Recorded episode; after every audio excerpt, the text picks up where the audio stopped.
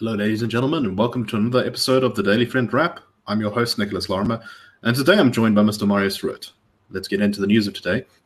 And I think the first thing that's worth talking about today is Enoch Godongwana, the finance minister, during the midterm budget policy statement, revealed that uh, South Africa's state employees are among the best paid in the world. Uh, he admitted that the wage bill for public servants is 3.5% higher than the average of the 38 members of the countries of, of the Organization for Economic Cooperation and Development, uh, which is generally considered to be some of the wealthiest, best run countries in the world. These countries include Australia, Canada, the US, Denmark, Sweden, and Norway. Um, but despite the fact that we're paying a similar amount to all of these first world countries with very well functioning governments, at least comparatively speaking to ours, uh, we actually have fewer civil servants in many of these countries. And uh, the reason for this is mostly due to salary hikes that have outpaced inflation since 2013 on average.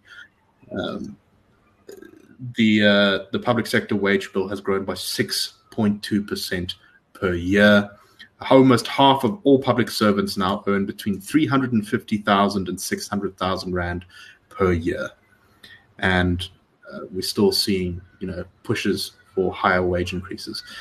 Marius, you know, we, we've talked a lot on this show, and a lot of analysts have talked about how the country is in fiscal trouble, about how we don't have the money to provide all the services we want, about how the grants are at risk. And this is the number one reason. We simply pay our public servants way too much, particularly for what we get out of them. Mm, yeah, I think uh, that's exactly right, and uh, you can see it in a number of um, uh, other kind of uh, sectors in the government. Uh, I know with education, uh, most of the education budget is taken up by salaries. Obviously, teachers do a more important job than most civil servants, but I think it's kind of a microcosm of what's happening in the country. More and more money is going to just to pay people's salaries instead of going to investment and infrastructure and all that kind of thing. And we paying the price for that now. Uh, and uh, the the number of uh, civil servants in South Africa, you know, as a proportion of the population is small, obviously, but they actually suck up quite a large proportion of government revenue. And yeah, and as I mean, people are getting huge salaries, and as you say, they've been uh, uh, uh, much higher. The, the uh, salary increases have been much higher than inflation. And at the end of the day, I mean, obviously, uh, the various unions in the public sector need to protect their uh, members' interests. But I think uh, what what happens in South Africa is there's often quite an adversarial relationship between unions and employers, whether that's the state or uh, various companies, where instead of working together, uh, employees often want to just get increases and benefits and so on without also realizing that there's some trade-offs you have to do for that. You know, if you you can't get a twenty percent increase for five years in a row, and then expect that the wage uh, the the labor force is going to stay the same or, or grow, whatever the case is. And I think that often happens with, uh, especially uh, with government employees. They always want uh, much uh, higher than inflation increases. I mean, I, I, don't think there's anything wrong with lobbying for for uh, wanting an inflation-based increase, but for always wanting high, more than inflation-based increases, then you create all kinds of problems for yourself down the line. And we've seen that now. And I think this is probably going to be one of the bigger uh, challenges for if we do get a new government next year or in 2029 to reduce the uh, government or reduce the number of people working for the government and overall to reduce government expenditure.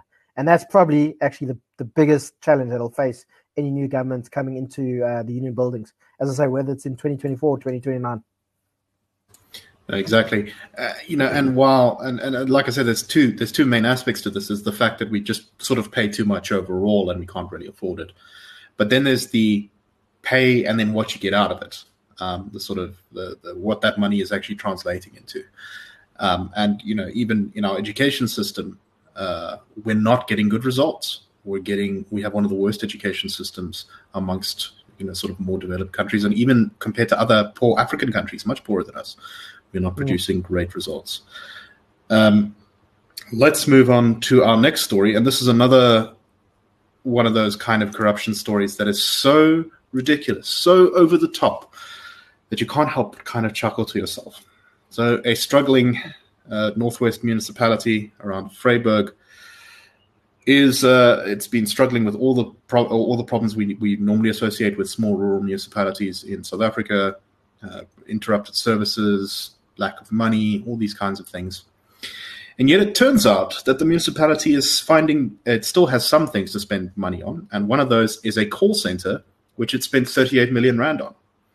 Now, that might sound sort of reasonable ish, I guess, except that the call center in question is a small prefabricated shack on the property of the already existing call center. But wait, it gets worse. They are also paying monthly over a million rand to rent the computer equipment within the call center, paying such prices as 450 rand for a computer keyboard per month, 470 rand uh, for a mouse per month, 16,000 Rand for a standard Huawei router per month, 24,000 Rand for internet, 260,000 Rand for eight Lenovo desktops.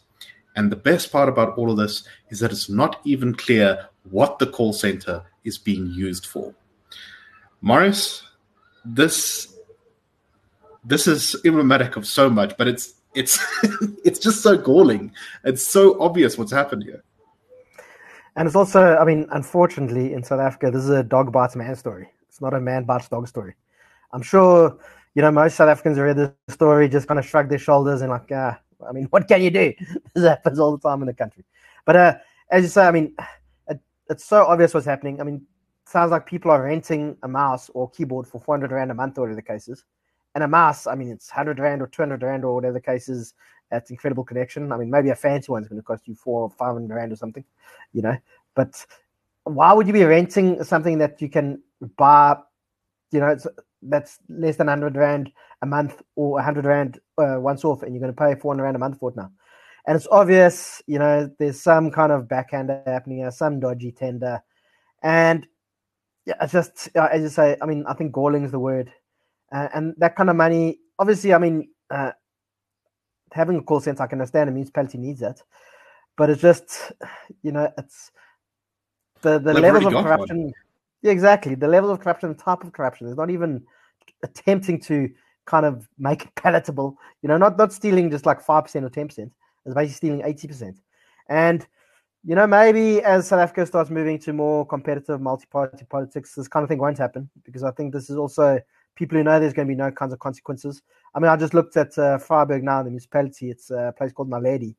And in uh, 2021, the ANC won 55% of the vote there. So, I mean, still pretty comfortable municipality for the ANC, but I think things are changing quite quickly. And but that all said, a lot of votes are going from the ANC are going to the EFF, and the ANC has been governing with the EFF in some places, and we've seen that the EFF is as bad, if not worse, than the ANC. I mean, they apple doesn't fall far, far from the tree, as the saying goes. So even if we do start becoming getting a bit more competitive when it comes to politics, there's no guarantee that uh, anybody will be held to account for this kind of you know, blatant theft, which is what this is. So I just did a quick search for the most expensive mouse I could find, and it's uh, 3,800 Rand for a 12 button gaming backlit mouse with a fancy optical sensor and a whole bunch of, of uh, design features. Um, in other words, in less than a year, you could have bought one of those for this thing with the amount of money they're paying, which is just utter madness. Okay, uh, and our last story for today is um, quite an interesting one, um, which is that it looks like we're finally seeing some concrete evidence of what happened to the company Dis-Chem. Their uh, senior leadership released this memo, which basically said that they're putting a moratorium on, on hiring or promoting white people in the company. And uh, this caused a huge backlash with thousands of people across the country saying that they were going to boycott Dis-Chem. It looks like that did indeed happen. It's a little bit complicated um, because they still made a profit, but their profits were massively reduced from the previous uh, quarter and they specifically mention in their reports on this saying that negative publicity impacted the company in the first quarter of financial year 2023. But Marius, um, you know, the, the, the, boycott and such of, of Dis-Chem is certainly, I think, maybe taught that company a bit of a lesson, but it's kind of missing the over overall larger point about that memo putting a moratorium on white promotions and hiring. Yeah, well, uh, as I was saying to you before the show, the only thing Dis-Chem actually did wrong here was to, uh, to have this letter leaked because these policies that Dis-Chem is following is what every single big corporate in South Africa is following. And not because they're bad people or whatever, because that's the laws of the country, unfortunately. Uh, I have a friend, uh, he works for a big uh, corporate, uh, it's a subsidiary of a listed company. Obviously, I won't mention who it is. Uh, but he was told he's quite senior in the company, and he was told a couple of months ago that uh, him and uh, all the other white uh, males on the management team uh, should forget about uh, going anywhere more in the company because they're not going to hire any more whites or any more white males. And yeah, and you, have you've, you've done pretty well to get this far in the company, but you're not going to go any further. and this was a, and his boss is a white person, so it's um, it's pretty galling. But you know, you can't really blame Dis-Chem. They're just following the rules of uh, the laws of the country, and they, have to do what they have to do. And you know, all any other big uh, corporate does exactly the same. And the the anger for that people have been uh, uh, showing to Dis-Chem should actually be shown at the government, because this is why Dis-Chem has these uh, laws, uh, these uh, rules and uh, procedures in place because of the laws of the country. And yeah, as I say, if, if you had to go through any other large corporates, it might not be. I mean, the, the memo that came out from Dis-Chem was was quite a the way it was written was quite crass. I remember when it came out at the time, I I, I thought it was fake immediately, and then it emerged that it was uh, real. I was quite shocked just the way it was written and so on. But you know, every other big corporate in South Africa, has those exact same policies. Maybe they won't put it in such crass terms, but every single corporate has those policies. Exactly. The real problem here is the government policy of, of BEE and how it has uh, racialized our workplace once again um, in, in very toxic ways. All right, that is all the time we have for today. I hope you found the show interesting. And all I can say is that is a wrap.